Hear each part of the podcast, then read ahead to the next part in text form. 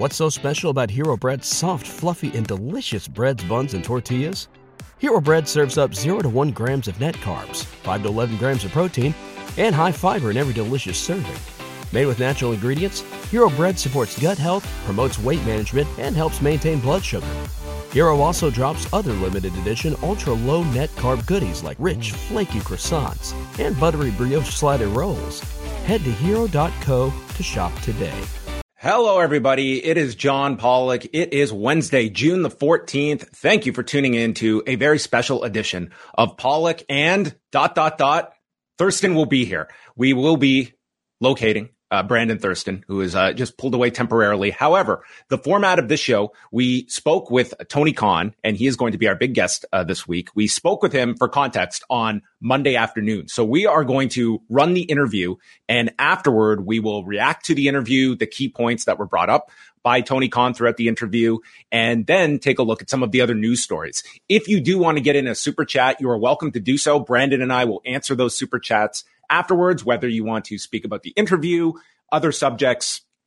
The forum is yours once we uh, wrap up the interview with Tony Khan. So, without further ado, we are not going to waste any time. We will speak with you on the back end, and Brandon Thurston will be here with me when the interview concludes. But here it is myself and Brandon Thurston in conversation with AEW president Tony Khan. It is a huge month for AEW. Among the highlights coming up in June, the release of AEW Fight Forever, the Forbidden Door pay per view here in Toronto on Sunday, June 25th. But this week, all roads leading to the debut of AEW Collision on TNT at 8 Eastern from the United Center in Chicago. It's a pleasure to be joined here on Pollock and Thurston for the first time by AEW President Tony Khan. And Tony, thank you so much for taking some time to sit down with us. It's always a busy time, but this month in particular, uh, it seems like a lot of crossroads of a lot of big projects all coming to a head it's a really exciting month for AEW. In fact, it's a really exciting week for AEW. We have a lot happening this week. As you said, John, with AEW Wednesday Night Dynamite in Washington, D.C., the site of our very first AEW Dynamite ever. Wednesday night will be at the Capital One Arena in Washington, D.C. And not only was it the site of the first Dynamite ever, but I think the card we have for this week really stands up and is one of our best Dynamite cards. It's going to be a great show, I really believe, this Wednesday night, tonight, in fact. Uh, and we've got Dynamite tonight and also a big Saturday night collision premiere coming. Uh, as you mentioned, AEW Fight Forever coming out this month. I think we've got AEW and New Japan partnering on what I expect to be one of the best events either company has ever participated in. Forbidden Door coming up June 25th there in Toronto. And I have to say, uh, I'm excited to talk to both of you together. I've talked to Pollock, I've talked to Thurston, but I've never talked to Pollock and Thurston as a team. Uh, so this is very exciting for me personally. Well, we thank you for uh, participating here in the in the handicap match uh, with, with both of us at the same time. I just want to go back a week, and certainly, I'm sure there are Wednesdays where you must be very optimistic. There are other Wednesdays where the competition is is very intense, such as last week was between the NBA Finals. Vanderpump Rules is on fire. You guys doing a .33. You've had a week to digest that number. What do you think attributed to you holding up so well as you did last week against? I, I thought one of your tougher Wednesdays. I really thought the competition was very tough, but I believed we had a great show, and I was really pleased that it held up and did such a strong number. I think we planned for a great match to start with the international championship match, Orange Cassidy versus Swerve Strickland. I think I really believed going in that people would be very excited about MJF and Adam Cole coming face to face, and I wanted to put some time into that segment. Also had a great main event, Ricky Starks, Jay White, that people would look forward to, and uh, strong card. I think there was some anticipation about what the main event on Collision was going to be. Certainly, Jungle Boy and Hook as a team uh, did well in that spot, and up and down the show, I thought there was really uh, a really really strong card, and to have the BCC and the best friends out there with Rocky Romero being involved. So you had Chaos and the BCC out there. A little preview of Okada versus Bryan Danielson with Bryan Danielson on commentary. And the way we did it with a video on Bryan and Okada to kind of segue into the match, I really thought it was a strong presentation. And I'm glad it delivered such a positive rating. I was really glad to see that a 0.33 really strong number against really strong competition. So that bodes really well for AEW. Good And- quarter hour in the middle for the uh, the MJF and uh, Adam Cole segment. I noticed.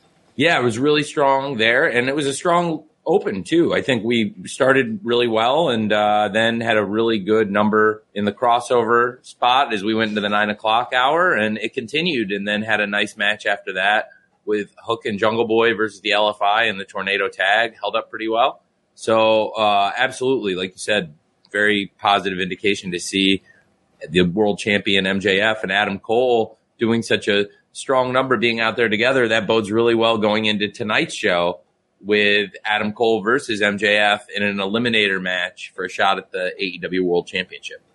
Yeah. And on Monday, there's a, a new report from the New York Post um, about uh, WWE's negotiating windows, but they mention here that uh, Warner Brothers Discovery does not have to stay exclusive to AEW. I was wondering if you could t- speak to whether that's true.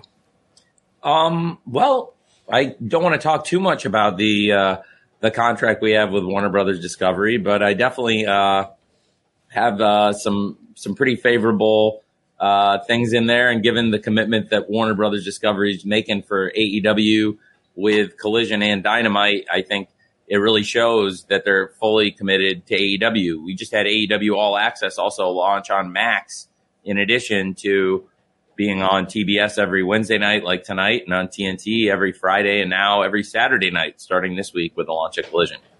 Yeah. Is um is David Zaslav turning out to be a big wrestling fan? I think so. Uh, I think so. Uh, I really believe uh, David Zaslav has been a very, very strong supporter of AEW. Uh, I believe when he came in and said, I want two more hours of AEW on Saturday nights, that was one of the biggest uh, votes of confidence that you could give us. And it was certainly very favorable for us uh, to hear that he wanted that and then to be able to deliver it in very quick turnaround and put together what I think is going to be a great, great show with AEW Collision every Saturday night. Yeah. There's been a lot of management change over over the years, uh, especially as it concerns the merger. Um, so, I mean, who are the people, who are the executives with WBD now that you're working with most often? Um, I mean, we know David Zaslav, Zaslav is the CEO. We've heard the name Kathleen Finch. Are there, are there other other people you're working across? Those are people we work really closely with. Al- Also, in addition to Mr. Zaslav and Kathleen Finch, who've been great supporters of AEW, Jason Sarlanis has been an amazing friend to AEW, and he runs TBS and TNT. And since he's come in, has been a huge supporter of AEW, and he's also been very closely involved in the decision to give us two more hours. And we've worked with Jason to develop Collision. Jason has great experience in wrestling. He actually had worked at E with Total Divas, so had experience with Total Divas, and and I b- believe a lot of wrestlers who've been through AEW, female and male, had participated in that show in one way or another. And certainly he was very familiar with a lot of the big pro wrestlers, including some of the top pro wrestlers in AEW. Did, did that play into how All Access came to be? I think All Access we were working on for a while, and the idea for All Access was something we had uh, put forward. Then Jas- Jason coming in was a great supporter of All Access and also very insightful about All Access. And I was really pleased how it did, and really we did a very good number for the finale. I thought, and hopefully bodes well for the future of the show. Now I'm glad, as I was saying a few moments ago, I'm glad it's available for people on HBO Max, or excuse me, on Max, on Max now.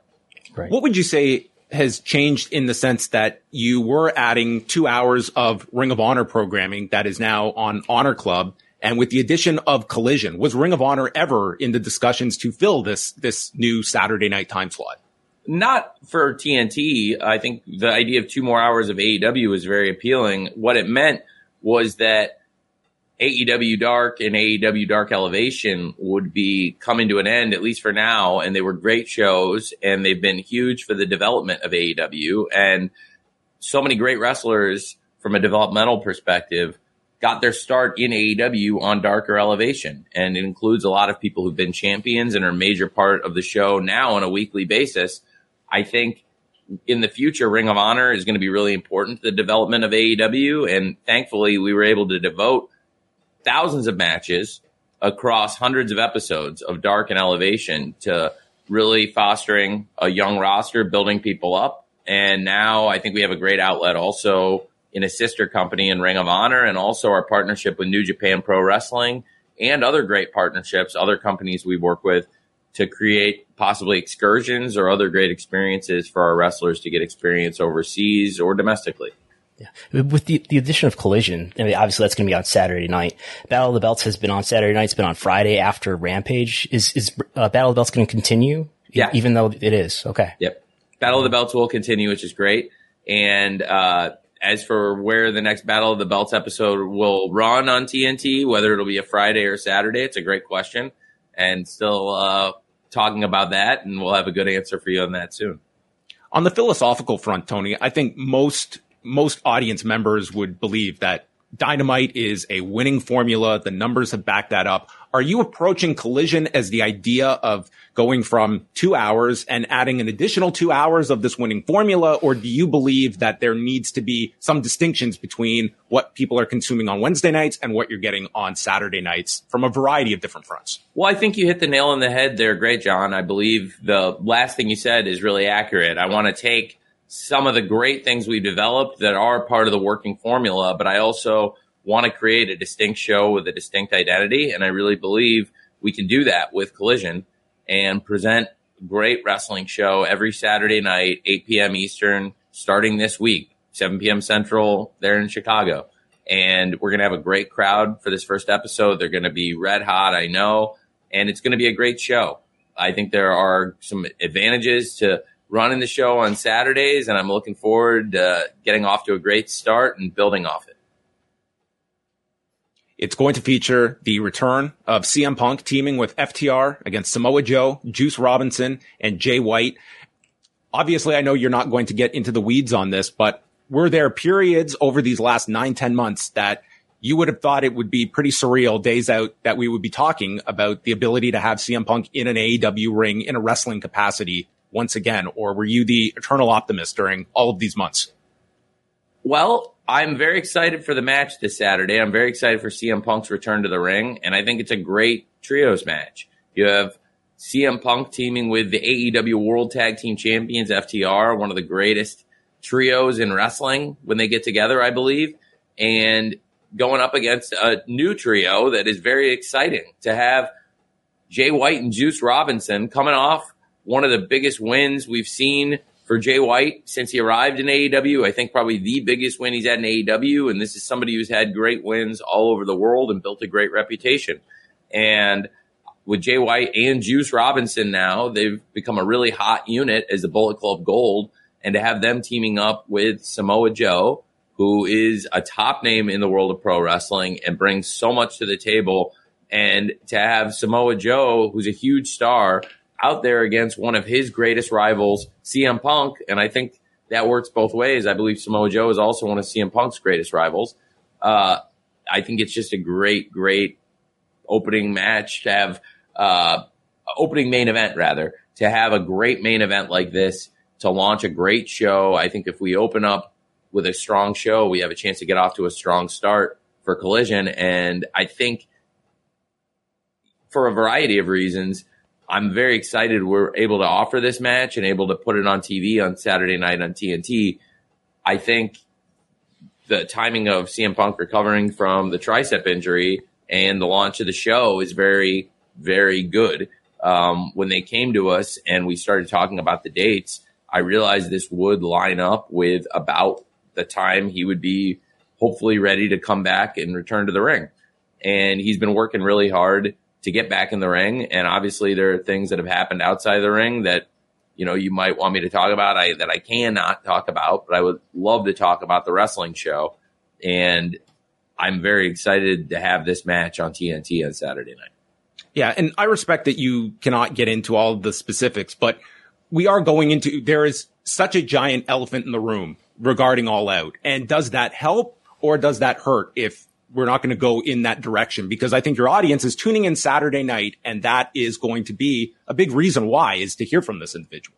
Well, it's a great point. I think people are going to want to hear from CM Punk and people are going to want to see him get involved in big matches and jump into big stories. And I think definitely the rivalry between CM Punk and Samoa Joe, very interesting. We've seen a budding rivalry with FTR, uh, you know, against uh, a number of top teams in AEW. But I think uh, with them having retained the championship at Double or Nothing, and with Jay White coming off such a huge win, and Jay White and Juice Robinson as a team being red hot, we saw they had a run in with FTR a few weeks ago uh, at the pay per view at Double or Nothing after FTR retained the championship.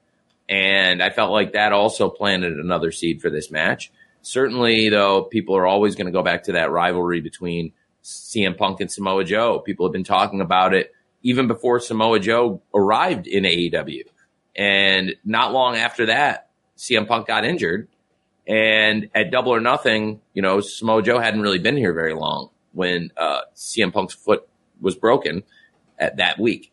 And uh, I do think this match is a huge main event, and people are going to be very interested to see what happens. It's very, very exciting for us to be able to put this match on the first episode of Collision on Saturday, which, you know, we were just talking about ratings, and this past Wednesday was a very, very good number for us. I'm hopeful we can get another good number for tonight's episode of Wednesday Night Dynamite on TBS and, you know, build off that and hopefully keep some good momentum going into Saturday for Collision. With, with the, the debut on Saturday of Collision, it seems like there's a, a, good opportunity to have that match maybe in the main event and another segment where CM Punk is, is talking on the microphone. I'm sure people are really anticipating hearing from him. Uh, can, can, you say whether fans should expect to hear from Punk on the microphone on Saturday? Uh, I don't want to say too much yet. Uh, I do think it would make a lot of sense though. And I, I know fans are going to be excited to hear from CM Punk. Obviously that match is in the main event. So that does leave us opportunities in the lead up to the show, uh, to do that. And I think, uh, it, you know, I have to admit it would make a lot of sense. You've also announced that Collision will be available up in our neck of the woods through the TSN Plus uh, streaming service. Can you talk a bit about just the role of Canada at this moment? There are a lot of dates booked and some of your reactions as well. Like, so obviously you have the, the sellout of Forbidden Door, gigantic demand for that. Some of the collision dates have been softer. Can you just assess, like, it's a lot of dates you're running in Canada. How would you assess your health right now in Canada since it's going to be such a big part of the summer plans? Well, I was really excited about the ratings as we talk about TV ratings. You know, last week was also a really strong week for us in Canada. Mm-hmm. I don't know if you guys covered those ratings. We mentioned the 0.33 we did in the US in the 18 to 49 demo. D- Dynamite edged out uh, SmackDown the previous Friday, which was the thousand day Roman Reigns celebration. So it was it was a very good number for Dynamite in, in Canada last week. Yeah, I, I understand we beat Raw in the demo too. Yes, yes, you were I could pull them up, up here, but it was uh, 25 to 54 so. in Canada you get, right? 25 to 54 is the main demo that's measured here in Canada. Great. Well, I know it was a really good uh, rating for the show last week in Canada, so I was excited about that. And I think going into Collision, we're doing a number of shows for Dynamite and Rampage and Collision in Canada. I think really with these collision events, people don't know what to expect. We've got really strong number for the show in Chicago that's going to turn out to be one of the biggest TVs we've done all year for the United Center Collision debut Saturday night this weekend. Uh, I think that bodes very well for the future. I know the show in Newark for the first show back from Canada also is doing very well. I'm excited to see what happens with our tour in Canada for both Dynamite and Collision. I think these Canadian fans, Collision, of course, as you mentioned, will be streaming through TSN. I'm excited about that. I do think we have a great chance to promote these events coming up, not just on Dynamite, but also by having a great debut for Collision to build a lot of buzz for the upcoming episodes. I also think we can build some anticipation for the Owen Hart Cup matches, which will be taking place, and a lot of those will happen on Collision also. For, for some of those dates, those had, been announced a while ago, like Calgary, Regina, Saskatoon. I, I believe they were originally announced as house shows. Were, were they did you know when you booked them that they were going to become collision TV tapings? Um, not originally, but then we had those Saturdays that when we were talking to TNT about doing a Saturday night show every week that would obviously fall in and be very great venues and great cities in Canada to convert those into TV shows. What's so special about Hero Bread's soft, fluffy, and delicious breads, buns, and tortillas? These ultra low net carb baked goods contain zero sugar, fewer calories, and more protein than the leading brands, and are high in fiber to support gut health. Shop now at hero.co. Everybody in your crew identifies as either Big Mac Burger, McNuggets, or McCrispy Sandwich, but you're the filet fish Sandwich all day that crispy fish, that savory tartar sauce, that melty cheese, that pillowy bun. Yeah, you get it every time. And if you love the filet of fish, right now you can catch two of the classics you love for just $6. Limited time only. Price and participation may vary. Cannot be combined with any other offer. Single item at regular price. Ba da ba ba ba. When it comes to kind of a larger question that I'm very curious from your standpoint is certainly you have a lot of people around you that can provide instant feedback. When it comes to outside of AEW, when you're looking for what is working and also being able to parse good faith criticism versus so much noise that is out there, is that a near impossible task? It, like when you are trying to get the honest reactions from your fan base, like it is, I just feel you guys are under such a microscope and it's very hard to find good faith criticism out there. Are you still able to find that? What, what are your mentions to, like is, is what he's asking. That's a great way to put it, Brandon. No, absolutely, John. I think it's a great, really, really great point that these days you get a lot of feedback and not all of it is necessarily constructive. And I think, uh, really listening to the fans and trying to find that constructive feedback because there are a lot of great fans out there that have great ideas and I like to listen. And you can't do every idea that every fan presents to you, but I like to try to do different things that the fans are going to want to see.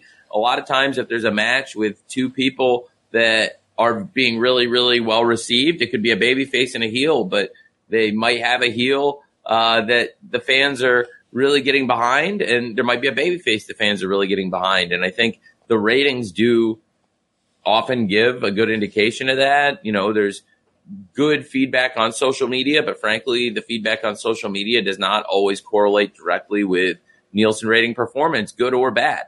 And I think the Nielsen rating performance is very important for us, but also doing quality shows that the fans like, including fans online who give feedback to us. I think that really helps us too. So it's a balance for sure. But in a perfect world, you do a show that everyone loves and does a great rating. And we've done that at times, and that's the best. You closely following that, the, uh, sorry, John, you closely following the cage match ratings? I look at the cage match ratings. It's interesting. They've changed the way that they do it now. I think you have to yes. wait a while to, yes. so uh, there's, there's an embargo a, now. it's a major change, which probably, I don't know if that's better or worse, but it's really interesting because there's probably people that have really strong feelings right after the show ends and they might not get around to going back and expressing those opinions. Um, so I think they changed the way they did it. Like you said, there's an embargo. Uh, so I do look at that, but I spend more time looking at the Nielsen ratings and the minute by minute and the quarter hours, frankly. One of the more interesting ones for me over the past couple of months, I found it fascinating over this several day period was you announced Kenny Omega and El Hijo del Vikingo as a dream match. And suddenly this takes on a life of its own over several days about debating the merits of this being a dream match. And the end result was this did a tremendous number. And I'm just curious if you're just, is the calculus so far ahead that we know something like this is going to engage such discussion? Or are you just blown away by everybody about what they will pick apart, such as a dream match scenario? And here, I think in a weird way, it, it built the matchup that much more because of this several day online debate amongst audiences. I have the ability to put a spotlight on something, but in this case, first of all, Kenny Omega versus El Hijo del Vikingo uh, is a match that people really wanted to see. It was a dream match in that sense. That's mm-hmm. why I said it. It's true. There were a lot of people that wanted to see it. That's why it did a strong number on the merits of their wrestling and the strength of the matchup. And people wanted to see uh, Kenny versus Vikingo, and that's why they delivered. I do think the talk helped, and I believed it was good to put a spotlight on this because it was the kind of match people would want to see. And I also expected it would garner a lot of conversation. Sometimes things take on a life of their own. And really, when given the opportunity to book a great match like this and put a spotlight on it, uh, then you hope that the fans start talking about it and it takes on a life of its own. And that one really did. And it was great. You, mentioned uh, in, in, another interview that you, you, view AEW as a challenger brand. You know, it's it's a, it's a new brand, and there's there's a big company WWE that's been around for decades who's the leader. Um, and what, what W does, I would say, creatively is is so ubiquitous and so influential. It has been over the decades. Um, and I imagine you want AEW to be a strong alternative. So is, is it something you think about? Like, are, are we doing things some, sometimes that like in, in ways we don't even realize that we're being influenced by WWE? And maybe, you know, there's another way that is just as effective or better than, than the way that they would do things because we've all grown up watching it. You got a lot of wrestlers who used to be in WWE. I, I feel like it's, you know, where we're goldfish in the water sometimes and not realizing that there's a, there's a different way to do things. Uh, is that something you think about at all? Yeah, absolutely. I think when we launched AEW, that was something that was really important to me. There are aspects of other wrestling promotions in the past that I thought really presented wrestling on TV very well. And then there were things that hadn't been done in a long time. And I think certainly uh, were influenced by a lot of people. Uh, I do view AEW as a challenger brand that's actually uh, an expression and uh, a philosophy that was passed down to me from the management at Warner Brothers. And it was the executives at TNT and TBS who gave me a big deck on what it means to be a challenger brand. And there are other great examples of it. You know, Burger King is a great example. I think Pepsi is a great example of a, co- of a company to some extent that is a challenger brand in a major industry to an industry leader. These are great companies and, uh, they're treated in the industry like major players, like AEW is treated as a major player in the wrestling industry, but they're challenging a company that's been around for a long time, an industry leader. And you know, if you look at Burger King's marketing, a lot of it is like, Hey, McDonald's sucks, guys. And like, uh, that's really what they've done. And I think that's when people look at a challenger brand, what they might not understand or have, have seen, uh, in learning about what it means to be a challenger brand is sometimes it means, uh, being very, uh, specific about your brand identity and in pro wrestling, I do think for AEW, the timing of when we launched the promotion was key. The timing of rights fees for television in pro wrestling growing very quickly and, and by a big amount. And also the talent, knowing who a lot of the top pro wrestlers in the world are and were at the time and their availability. And I think it's helped us carve out a really great place in the wrestling business. And like to a new fan, what would you say are some of the biggest differences that sets AEW apart from from WWE or from other promotions? I think AEW has the best roster of wrestlers in the world, and if you want to watch pro wrestling, it's a lot of its opinions. But to me, I believe that the best group of pro wrestlers in the world is the group in AEW, and you have a great opportunity to see them. And now I have, can showcase them even more and showcase more people throughout Dynamite Rampage. And now we've added Collision and we've gone from three hours of TV. Now this week we'll have five hours of TV for the first time ever. It's going to be so exciting and it's a great opportunity for the company. And I think that's one of the things that sets us apart. Most importantly is the quality of the wrestlers. And then uh, the way we build to the matches. I think there's really exciting matches ahead. I believe there's an excitement about AEW that doesn't exist for any other wrestling promotion as far as the ability to go do events for the first time because we are a new company. There's still places we've never been where we have a huge fan base. A great example of this is the anticipation that built for AEW's debut in Europe and our first show in the UK and our first show in London. And all of it has come together to create the perfect storm of excitement that has led to the biggest gate in the history of pro wrestling in Europe and one of the biggest gates in the history of professional wrestling. And we're months away from the show and not a single match or participant has been officially announced or confirmed. And I think there's a huge amount of excitement around AEW and we've grown this audience in a unique time. A lot of our fans found AEW in the pandemic And there are people that started watching it all over the world or it became available to them in places all over the world for the first time. We really grew our worldwide TV penetration. Now the show is available in over 150 countries around the world with AEW Dynamite and AEW Collision. We're quickly getting up to those same kind of clearances. I think for us, uh, the quality of our wrestling, I believe, stands above anyone, but I also think there's a lot of great wrestling all over the world from multiple different promotions, and that's what makes wrestling great. There were some companies that are out there right now that were doing great wrestling and having some great matches before we launched, but there was a space. There was a clearly a place in pro wrestling specifically based in North America and an opportunity to launch the promotion that became AEW. And it's gone incredibly well and we've done things beyond my wildest dreams. And now the international expansion, in particular, the success of AEW All in London, it's mind blowing. And to be a part of an event that will now be in the record books as one of the biggest wrestling shows ever worldwide in the history of the planet, that's pretty cool. How much of that card is already constructed in, in your head at, at, this point? Like, how far ahead are you getting yourself when it comes to plotting out, uh, you know, su- such a, an important event in the company's history? I have a lot of really great ideas for it, and I like to see how things flow. And if Forbidden Door goes as planned, I think it will then lead us into what could be one of our uh, all-time historic special moments for AEW All In. I think we're gonna have a great Forbidden Door, and I'm very focused on that.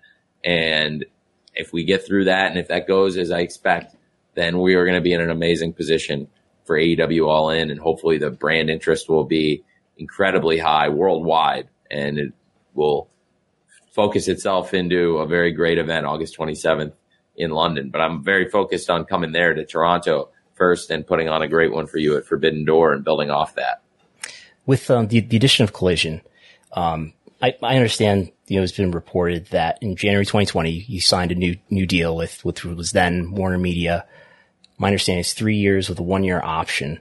So that if, if besides the option that would expire at the end of this year, I, I have to think that WBD's not just signing up for collision for six months. I've asked you about the option before. You didn't want to talk about it, but maybe I can ask it this way. Should like, should fans expect to see AEW on TNT and TBS in January?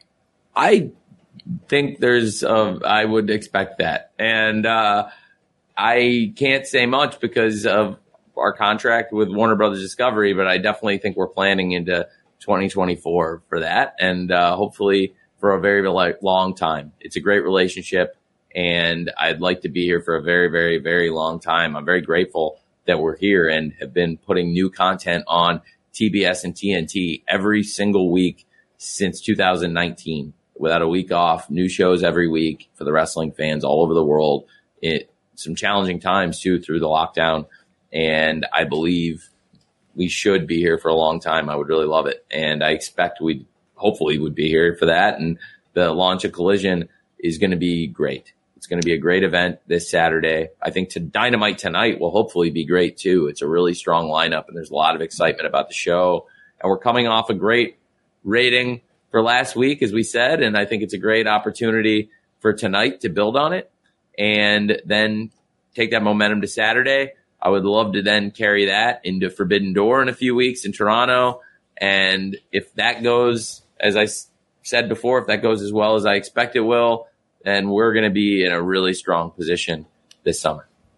Well, Tony, we hope that you will extend the option to uh, come back sometime and chat with uh, Brandon and I. That is maybe one option you can you can guarantee, and uh, we look forward to everything that's coming up. Of course, Dynamite tonight at eight Eastern, and then Saturday night the launch of Collision, 8 Eastern on TNT, TSN Plus in Canada, and internationally, uh, certain regions can watch through AEW Plus as well. So, Tony, thank you very much for being generous with your time. I know it's always a busy one for you, and I hope we can do this again sometime. This was really nice. I really enjoyed visiting with both of you. Hopefully, see you both soon, maybe in the scrums. And uh, speaking of Collision, in addition to AEW Collision, John, I'm going to attend the Collision conference again That's this right. year. So maybe I'll see you again there for the second year in a row up in Toronto too. But I'm excited to spend a lot of time in Canada this summer and very excited to hopefully see both of you soon.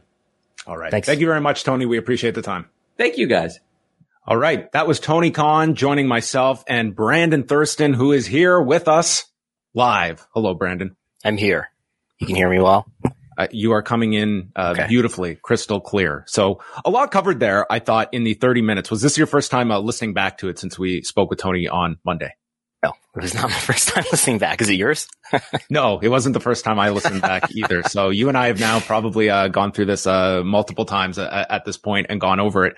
I would say coming out of it, I found, I think that's as clear an indication that the option has been picked up or at the very least a formality that it is being picked up and that AEW programming will continue on Warner Brothers Discovery into the new year. And that would take them to the end of 2024, which would be your understanding.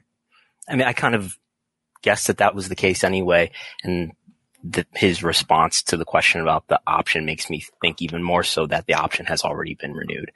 Um, I think he probably has a rule that he's not going to talk about anything related to the TV deal. Talk more about things related to that later, I guess. Um, but, but he was willing to, you know, I, I, I figured that was a, a good way to ask it because not answering it in, in a, in a response that is leaning towards the affirmative is, you know, it leaves the fans to, to think that maybe AEW is going to go away uh, at the end of the year, which is, you know, almost certainly not the case now. Mm-hmm. We also got the, the note that Battle of the Belt would continue. So you would expect probably four of those specials a year that would seem to make more sense on a Friday night than they would on a Saturday. Um, and we have seen sort of the, the pairing of Battle of the Belts with Rampages, which you would think that they that, that would seem to make the most sense. Three of, hours on a Saturday night. Sure, you could you could do three hours on a Saturday night. No, Why I, not? I, I, think Rampage is more likely. Yeah. Yeah. Um. Yeah. I, I would think that that would be the the most likely scenario. So as we are days out from Collision, what would you sense is the anticipation factor for this new show and where it's and where it's launching because so much of it is surrounded around CM Punk and it remains to be seen how tonight is positioned in terms of your strong push towards Saturday and if any more announcements are made and what, what is the buzz as we stand today going into Saturday's debut? I mean, it's, it's not what Rampage, the, the second Rampage, or I, but maybe even the first Rampage was, I would say. Um, a lot of that is because Punk was about to debut for the first time, and that's a much bigger deal than his return. Um, I think the the the first collision is probably going to do something in the in the neighborhood of what Dynamite does, and it's going to be way down from there. Um, but it's, I mean, you can look at the attendances. The the attendance for the United Centers is, is some something of an indication. Certainly not sold out. Uh, might get to ten thousand. So it's moderate. I, I, feel I feel at a, a, good chance of hitting ten. I feel that yeah. in that that last twenty four hours, they you would expect a, a market like Chicago and the Punk like it will be interesting to see if if Punk is if there's any public profile of Punk going into like any kind of promotion beyond just what we have seen so far. But I feel come like that 24 hour period, it's it's a decent enough chance that they're at 8,400 or so now that they move that th- those final you know 1400 1600 to get to 10,000, which is a respectable number. It's not selling out the United Center, but it, it's hardly to me a disappointment. It sounds like he'll do a promo. Punk will. Um, I don't know if they'll announce that tonight. Um, I don't know if there'll be new ice cream bars. I doubt it. Um, Mindy's, we told you, catering for the entire right. United cupcakes, 10,000 10, cupcakes, uh, to, to go around. Yeah. I mean, I mean, Khan said as much in there that you, if you're tuning in to hear from Punk, I don't think you're going to be disappointed.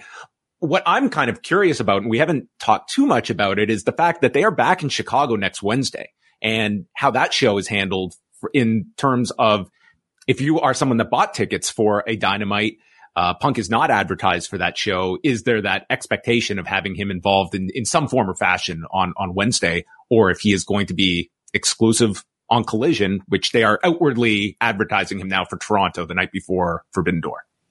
Yeah, I don't know. There's a, there's a lot of unanswered questions. And can he, will he be in the same building as members of the elite as, as Kenny Omega, the Young Bucks and people like that?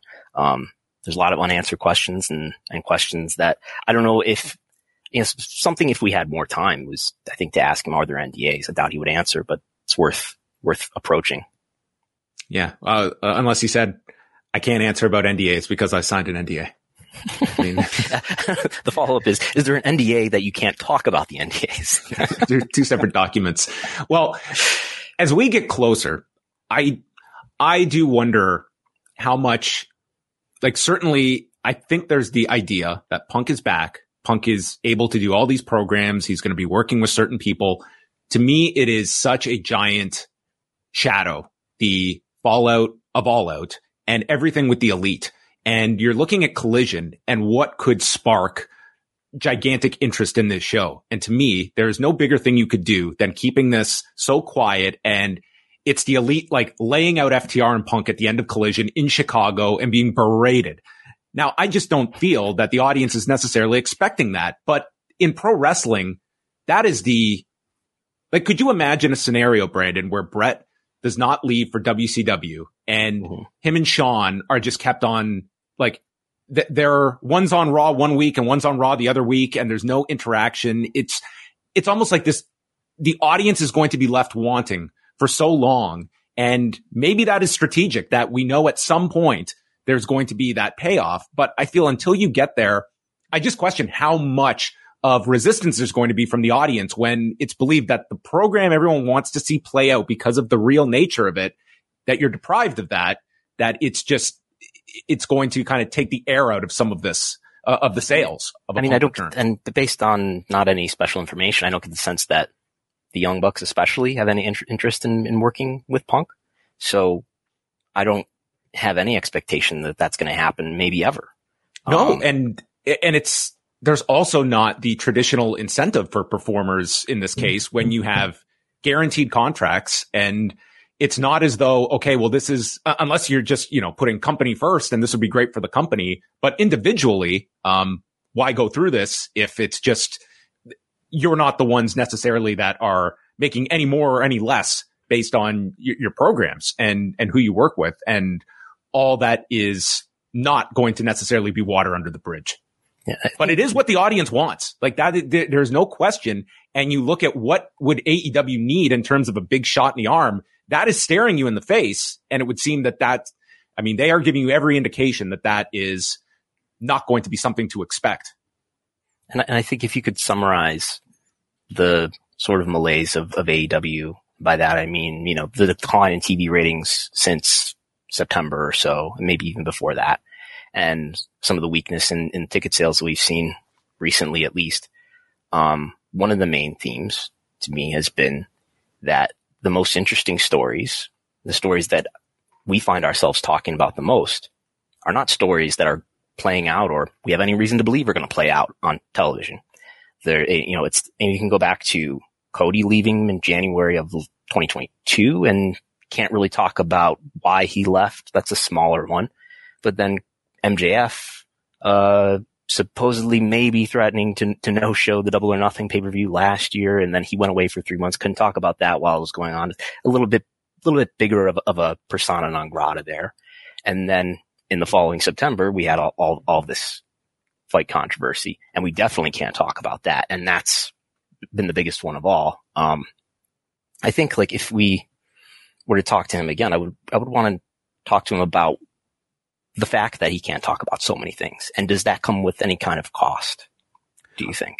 And what was his big talking point last summer before All Out? It was, you know, this stuff was playing itself out. And in terms of, you know, Tony believing that it's, it's not necessarily a bad thing that we know that some people don't get along with each other. This is pro wrestling where that can be very valuable. That was a big talking point for Tony Khan before All Out. But once you get so close to the sun in that case where it is disrupting your entire locker room. And this situation, like they are obviously in a position where, where Tony Khan doesn't, is not going to give you anything in terms of that, uh, discussion point, but it is what your audience is so craving. And I think by continually avoiding that topic, it only heightens the desire for more information. And I think that's going to extend to the expectation on your programming. That is how fans are hardwired to expect conflict to be turned into a way for a company to profit. And I think the unwillingness the decision not to talk about any of this stuff in any way whatsoever. I understand there's legal things involved here. And I'm not even talking about the TV deal, but I understand there's legal, legal it's possible that there could have been, or may even still someday, may be litigation surrounding this fight or something like that. Um, and I understand wanting to protect that. Um, or, or also stepping on a landmine days before this debut sure. in the in the United sure. Center. Like you can understand it to a point, um, but it it seems like there is no negotiation about that of even addressing the bare bones uh, of it as well. So but, I can understand that people are frustrated by that, but that is like the hardline stance that he has taken on that topic. I think being this unwilling to talk about these subjects undermines AEW's brand as, as a strong alternative, an alternative to, to wrestling companies in the US like WWE, probably like TNA in, in its era that want to ignore the obvious, ignore the thing, ignore the elephant in the room that is that everyone is thinking about and no one is willing to talk about. Um, I, I think it it undermines a lot of the the earned trust that that AEW quickly earned uh, since 2019. Yeah, I'm just curious to see how, like, we have not gone through any kind of period where the AEW audience has ever rooted against the company or, you know, you've gotten like crowds hijacking shows, for instance. There is that opportunity that I, I am curious to see, like the elite. Are they inundated with CM Punk chants over these next couple of months when he's on the other show? And it's or vice direct- versa. I think vice versa. And vice versa. I think it can go both ways that I'm just wondering, is this going to be something where the show begins and people can just enjoy the program? Or is it, is this such a big story that that is what the audience is going to be craving and they are going to be screaming at the promotion and protest until they get what they want? Um, are we, are we exaggerating this, this issue or are we underplaying it? I, I feel like it is top of mind for a lot of fans and it represents the excitement behind CM Punk's return as opposed to the way you hear it as though, well, just CM Punk being back and working with Samoa Joe and uh, Juice Robinson and Jay White, that is invigorating people. I think it's the next extension of CM Punk's AEW run is exactly playing off of this real scenario you saw in what is a, a huge part of AEW's history is that press conference, not uh, necessarily a, a great memory in AEW's history, but a significant one. And the biggest yeah. news story in that company's uh, of the last year. Yeah.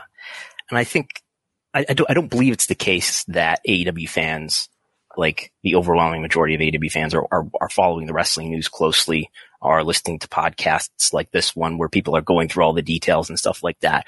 But, I but I they think, saw the press conference. I, I, I always think back to the you know the Buffalo Dynamite that happened. I believe it was the first Dynamite right after All Out, right?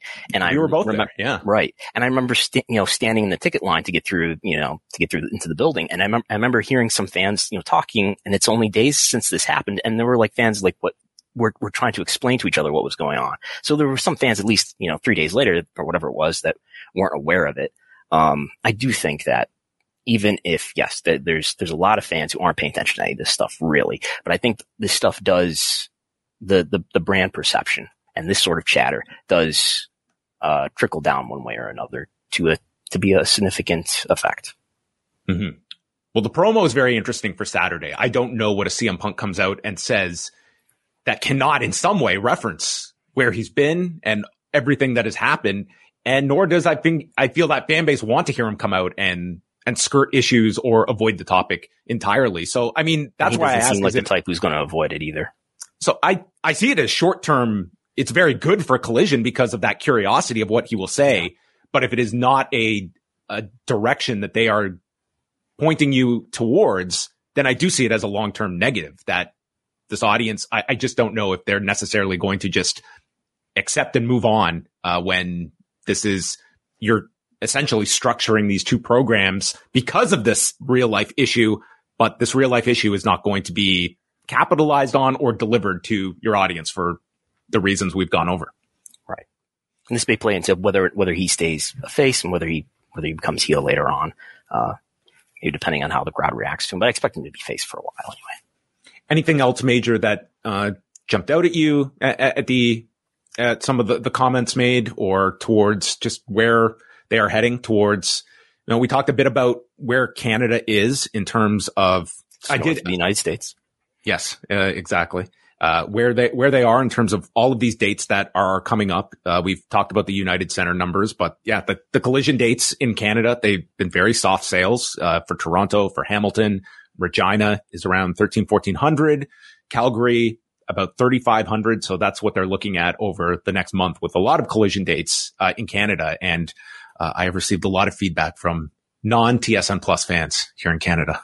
Not a popular service, Brandon you are the, the, the fan relations uh, representative for all uh, Canadian wrestling, I think. I make all these decisions about where all these programs air in Canada. I determine all of this stuff and, uh, people voice their displeasure with me. Why, why is it not on television? I, it, it is on TSN plus. That is, uh, that is where it is going to be streaming this Saturday night.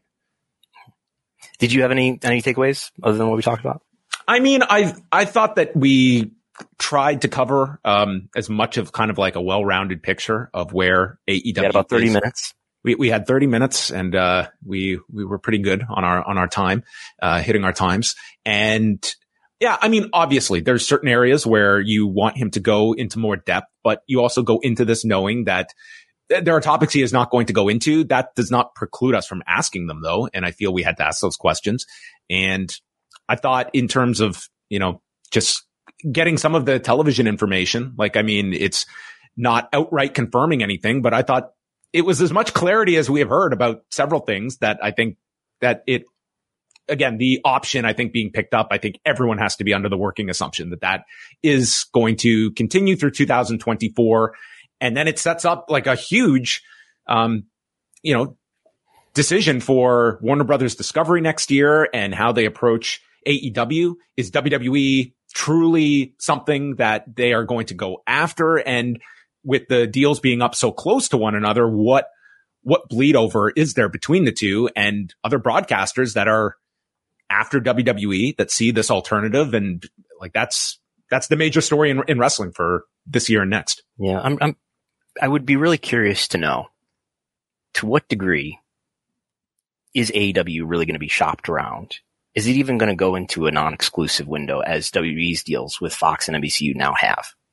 And obviously, we get the impression that WWE is they are now on the open market, and you got Andrew Marchand of the New York Post reporting FX is interested in WWE content, and that's that's the biggest factor that's going to determine whether or not the rights are going to go up and how much is going to go up. How many bidders are there? How many how many people are going to run this price up?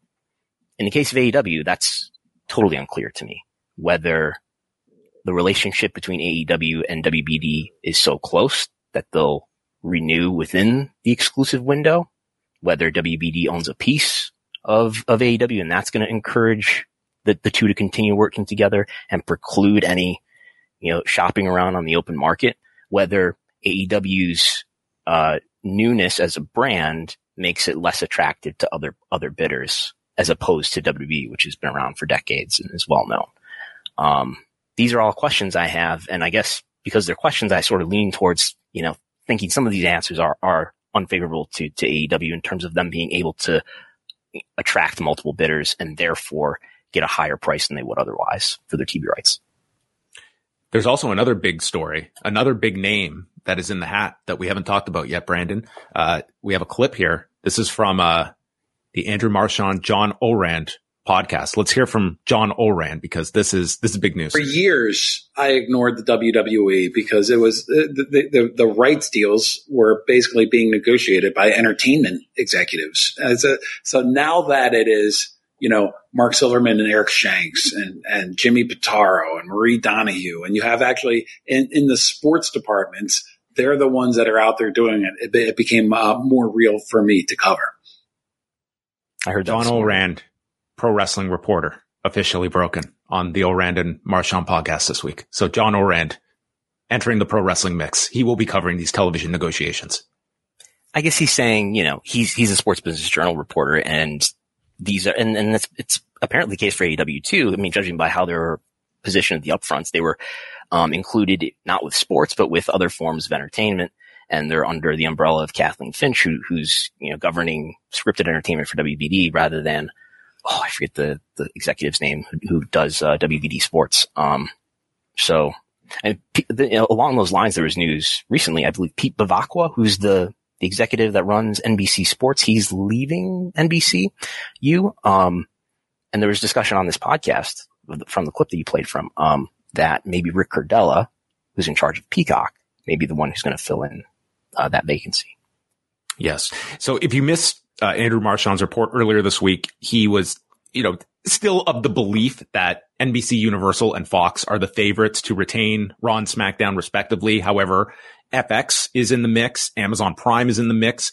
And then he had some dark horse candidates and included uh, Warner Brothers Discovery in that dark horse department and adding the tidbit that there is not a yeah. exclusivity regarding AEW, which, uh, Tony Khan would not uh, confirm or deny in in the interview, but would be suggested that that is accurate and would not yeah, prevent Warner Brothers Discovery is, from trying to become the the pro wrestling network, which is different from what we, what I believe about WWE's deals with NBCU and with Fox.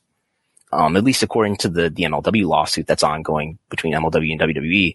I mean, MLW mentions in their complaint and in, in their filings that WWE has an exclusive deal with NBCU for wrestling, exclusive deal with Fox for wrestling. Um, not as certain about Fox, but in the case of NBCU, we saw that when Reelz was put as a live stream onto Peacock, they were they were not streaming the MLW show when that was on on Tuesdays at ten. So that would certainly add credibility to the notion that NBCU has it has an exclusive agreement for wrestling with WWE, but apparently not. Reportedly not with uh, in the case of AEW and WBD. And I think that's just, you know, who's got the leverage there? It's a newer brand AEW is and WBD is certainly the one who has the leverage. That's why, among other reasons, why AEW gets paid a lot less than WWE. Um, so there's less that they need to give to retain AEW, I suppose.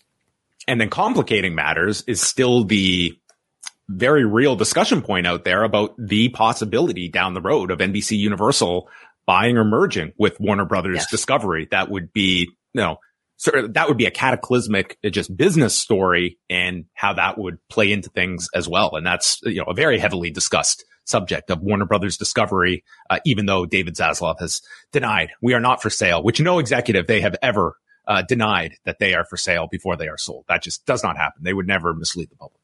Yes, especially not Dana White. Wrestling fan David Zaslav, as we have confirmed in our interview as well. So, uh, uh, thank you again to Tony Khan for uh, for joining us, and we have a few uh, topics that we wanted uh, to discuss as well, including uh, the Raw numbers from Monday. So this was their last night against the NBA Finals, which wrapped up with the Denver Nuggets winning on Monday night, and it did take a big chunk out of Raw, which fell 13% to a million five hundred ninety five thousand viewers and a 0.46 in the demo. So this was their third lowest, second lowest viewership of the year, third lowest, uh, 18 to 49 audience of the year. And they just did not get off to a, a, it was a normal start in hour one, but they did not get the usual climb in hour two and then falling under 1.5 million viewers in the third hour. So it, as well as they have held up through the playoffs, it did feel like this week with the, uh, with the Miami Heat facing elimination, this was a week where Raw did get hurt by the playoffs in a more significant fashion than we have seen because the numbers have held up very well this, this spring. Yeah, the attrition on this, this episode was fairly heavy. I mean, the basketball game, I believe, started at 8.15 or 8.30. Mm-hmm. Um, they got so, the Cody Rhodes match in before the game began because I think the game started just after 8.30. Okay. So the, I mean, the, the viewership retention for Raw for some of these episodes lately has been better than, than usual. Um, but yeah, they, the the audience declined a lot more than it has in recent weeks. But it's not out of the out of the the normal trend for what it's done historically, uh, going years back either. So I don't know. We'll you know sort of chalk it up to it was going against the NBA Finals and see if there's uh, a continued trend next week. They were still first on cable, and barring any you know, there's the home run derby in, in July, but there should be a pretty clear path until Monday Night Football returns for Raw to be in a pretty favorable uh, setting through, throughout the summer.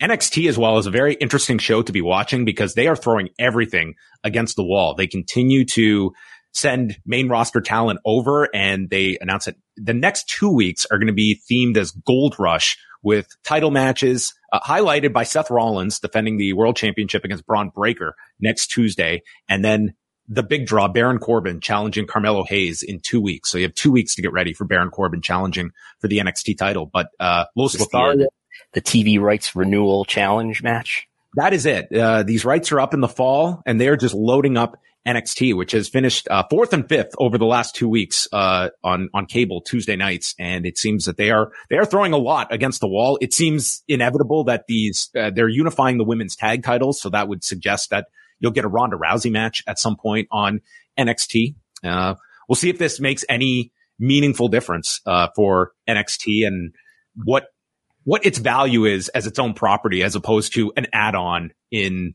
terms of you know, it comes with Raw, it comes with SmackDown versus just on its own. And if USA just renews this at another, we get a small press release that a multi-year agreement has been reached. Yeah. no value attached to it.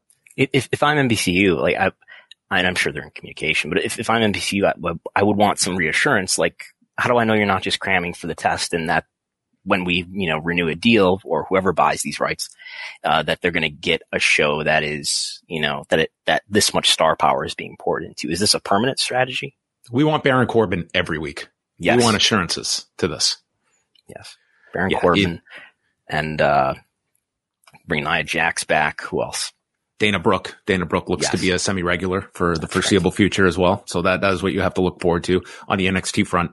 We also do have some super chats. So, um, I did stipulate at the beginning that we had spoken to Tony on Monday. So if a question came here for Tony, we will, uh, we will do our best to, uh, to answer it or, or Brandon will no comment it. Uh, should, should, yeah, should we answer it in the style of Tony Khan? Yes. Uh, any inkling of a fresh collision commentary team? Do you imagine there's a lot of broadcasters under contract to AEW between Ring of Honor and AEW? I imagine they're all great. They're going to keep it in house as opposed to uh, going elsewhere and uh, bringing in anybody else. I know that Mauro Ranallo's name has been speculated by some, but given his Showtime boxing commitments, I don't know if a Saturday night program is going to work for uh, Mauro Ranallo's schedule. And I, I can Jim, Jim Ross may to the effect that he's he's busy. Do you like? Do you, do you prefer the idea of a two man team uh, or a two person team, if uh, uh, as opposed to the three that AEW seems married to? I have no preferences about this, but I would prefer two rather than three. Yes. Okay. Uh, well, another one here. Well, uh, could I ask Tony? No, you can't, Peter, on how things are for the Wembley Stadium show. Buzzing as I've been following this madness since its inception. No doubt it'll be historic. Thanks to Tony for bringing a mega show closer to me. Well, Peter Brogan, that's what Tony said. He said, you know what? Peter Brogan has been a loyal fan. Let's book Wembley for Peter Brogan. He is going to bring you that card. And as he stated in the interview, he, if all goes well at Forbidden Door, uh, it will be a, a great event. I didn't expect him to say, you know what? It's, it's going to be an okay card where we're just, you know, we'll, we'll throw some things together last minute.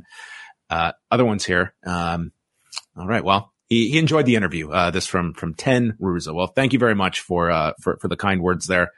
And of course, Jake, one of Tony Khan's better interviews. Props to him and props to you for some great questions and your professionalism. All right. I'm, uh, I'm averse to reading compliments for myself. So I'd much rather get insulted by people if you, if you are so kind.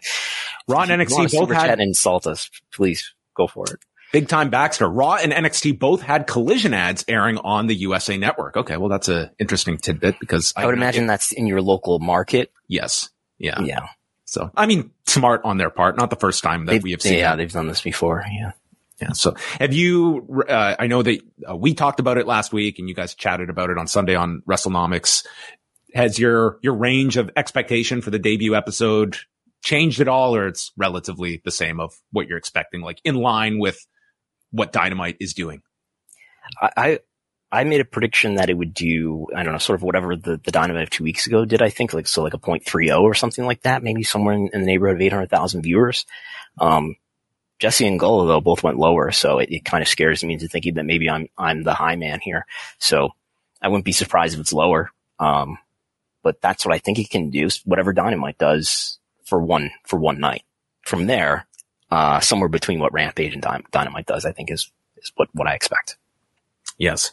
Yeah. I'm, I'm still of the, of the belief. I, I think a point three is achievable for Saturday. I, I'm pretty high on the idea of like that day of and Punk being back on television. It's been a long enough time that I think there is a lot of curiosity and, you know, between a promo and a main event segment that could get up to three quarters of CM Punk. I, I think that bodes well for the overall health of the show and probably something else strong. Like maybe tonight we get a, a number two match that is announced for Collision. I mean, it's, it's going to be a beefed up show, but it's more so where Collision lands at on a weekly basis. And that I can certainly see it. Um, it, it needs something big to sustain interest. And I just don't know if Punk alone is going to carry this on a weekly basis. Um, maybe he can. I mean, he is sort of the outlier when it comes to, um, like he is a difference maker. And I don't think anyone is going to disagree with that. But this is, th- this show's success is very much on his shoulders because you take Punk out of the mix. And I, I don't know what this show looks like if Punk is not the key attraction to it. Yeah. I think in, in the, this is small micro tuning, but I, I imagine what, how the show will be structured is Punk promo in the ring to start 15 minutes or something. And then last match, I believe Tony even told us it's going to be go on last. It certainly made it sound like that. So I imagine it's plugged as the main will, event. So yeah, I think that's a. I, I, I would have. I'm curious what the lead-in will be if that makes any difference at all. But um, is there a Big Bang Theory airing on Saturday night? But anyway, um, I I would expect the promo is going to have a bigger audience.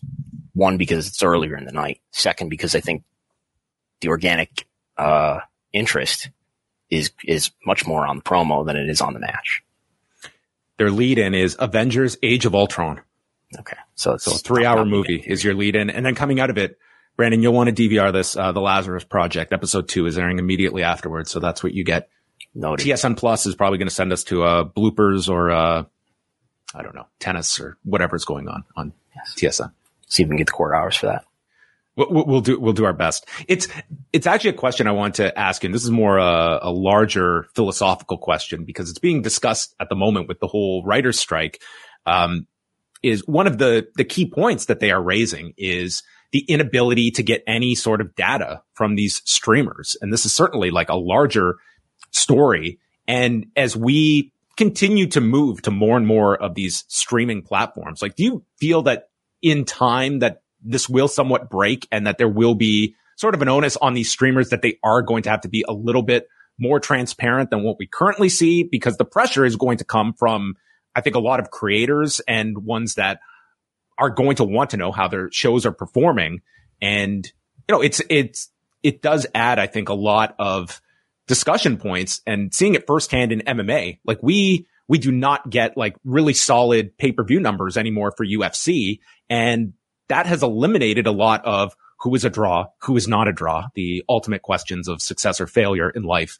But it was a totally different world when UFC pay-per-view numbers were routinely reported and a guy like Demetrious Johnson, like that was a tag that really held him down was his pay-per-view numbers. And I'm just curious if we are going to see an evolution when it comes to, you know, if, if SmackDown goes to an Amazon Prime and maybe this is one or two uh, television cycles from now do you expect more reliable data to come out? I hope so. I mean, we did get Nielsen numbers for the Amazon Prime NFL games. That's right. Yep. Um, I would be, would be curious to know how, how this is working out in, in the advertising industry. What's the currency? The reason why Nielsen TV viewership numbers exist is, is largely because that's the currency that people are using, that advertisers are using with networks to buy ads because Raw does 4.6 in the demo. Um, that's, that's determining how much that ad costs basically. Um, so I would, I would think they're giving them some kind of internal data to, to tell them we're going to give you X number of 18 to 49 people or whatever demo you're interested in buying against. Um, at some point though, it would be nice to have a third independent party be the one producing this data rather than, you know, the, the network itself. Um, and certainly I, I, I, want to have all, all the data I can from all, all the, uh, the independent third parties we can to, to analyze it and, and to look at, you know, what's, uh, what the viewership of these shows are. And, and everybody's got sort of a different, um, way, way to measure it. We see that already with social media, you know, see on Facebook, it's a three seconds counts as a view or something. And then on another platform, it's 10 seconds. Um, we've got some peacock numbers, right? We've, we've heard a little bit about not just percentages. We have started to hear a little bit about uh, being being leaked out there, the number of viewers that some of these PLEs are doing. However, that's when not, they're a big number, they will come out, and of that's, course, that's only when it's a big is, number. And I think that that is a larger issue. Is just the idea of like what are what are what are the average and this is not just for for Peacock this is like all streaming services of those numbers are would it be sh- a shock to people to see what the actual average numbers are as they compare it to television um you know I the would Peacock real numbers that we've gotten are not like to like against, say, Raw's TV viewership or SmackDown's TV viewership. That's an average by the minute number of viewers. What we, what we've heard from the Peacock numbers so far is these are the number of people who accounts that actually turned it on. So that just means they turned it on. That's it. I, I would be curious how much, you know, significant data WWE is receiving from Peacock at, at this point. Like, I'm sure they're getting meaningful information, Yes. but I'm sure it's a far cry from when it was obviously when it was in house and they, that, that was the big George Barrios philosophy was like, we will remember the, the famous, um, Well, he uh, thought they could sell their data and nobody wanted to buy yeah, that. that was the big presentation. Like the idea of, you know, we would have all this information. We know what kind of shirts everyone is buying. Like he wanted a data. That's why they brought back Goldberg because people were watching Goldberg stuff on the network supposedly. And maybe Sting. Yeah, that was it. That was it. Yeah. I don't know if I, uh, shared the story, but when Jim Ross was doing one of his one man shows here in Toronto, it was the afternoon of the Survivor Series in Toronto, which was the night Goldberg beat Brock in however many seconds it was. And during the show, uh, Barry Bloom, the, the, the mysterious Barry Bloom showed up backstage and he had like the this agent minute- of, of Goldberg. the agent of Goldberg also represents Chris Jericho, many others, and he had like an envelope with him and was on his way, I believe, to the Scotiabank Arena afterward. And it was always like the discussion was like they they kind of hammered out a deal that day. So I don't know if I was in the presence of uh, whatever deal was pending for one Bill Goldberg to do WrestleMania the next year or not, but perhaps he was a busy man. So we'll, we'll get Barry Bloom on in the in the near future. We'll uh we'll, we'll go through. I'm sure he'd be more than willing to share every every last secret that he has been privy to live. That would be nice. Well, on that note, uh, we are going to wind things down on this uh, very big edition of Pollock and Thurston. Now the pressure is on to follow up next week as we are going into Forbidden Door. Brandon is going to be coming up to Toronto for Forbidden Door weekend. He will also be at the Forbidden Pour, which is happening on June 25th. In the afternoon, we're going to be doing a live session of Ask Away. Will you be making it to the Forbidden Pour, Brandon? I will be now. You just advertised me.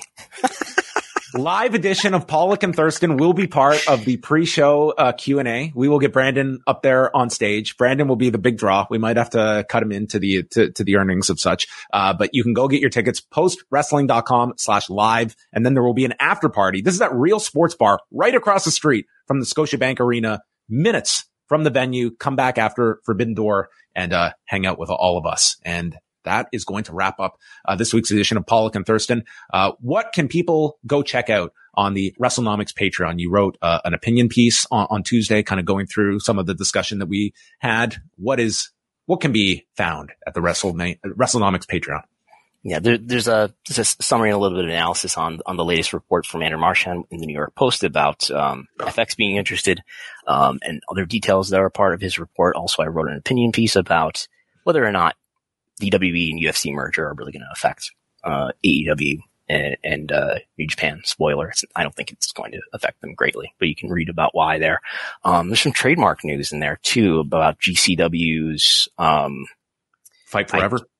a Fight Forever trademark. I don't want to call it um, an opposition. They requested time to oppose.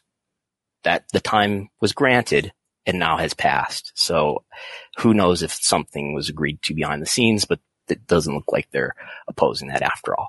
Um, and some other news and notes, including women of wrestling ratings. The only place to get those.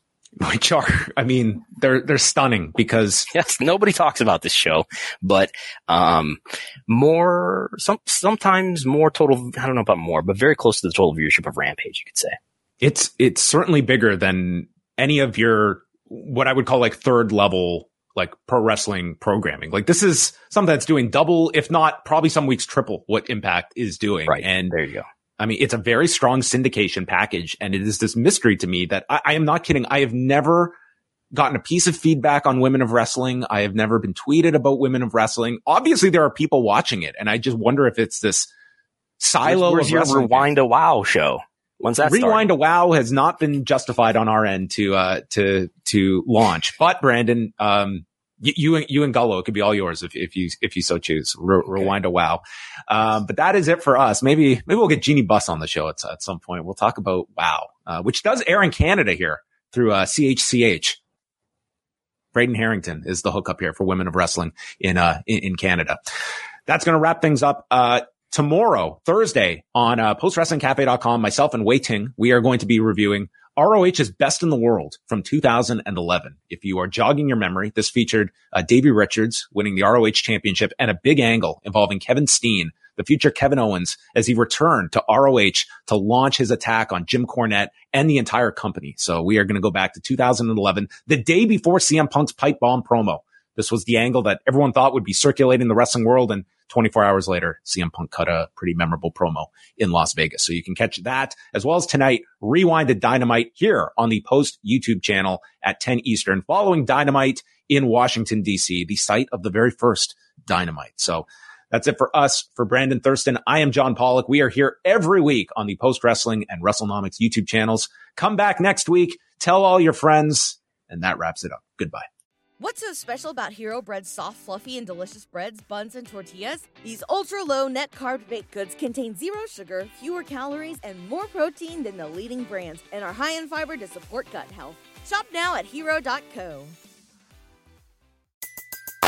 Everybody in your crew identifies as either Big Mac Burger, McNuggets, or McCrispy Sandwich, but you're the filet fish Sandwich all day that crispy fish, that savory tartar sauce, that melty cheese, that pillowy bun. Yeah, you get it every time. And if you love the filet of fish, right now you can catch two of the classics you love for just $6. Limited time only. Price and participation may vary. Cannot be combined with any other offer. Single item at regular price. Ba da ba ba ba.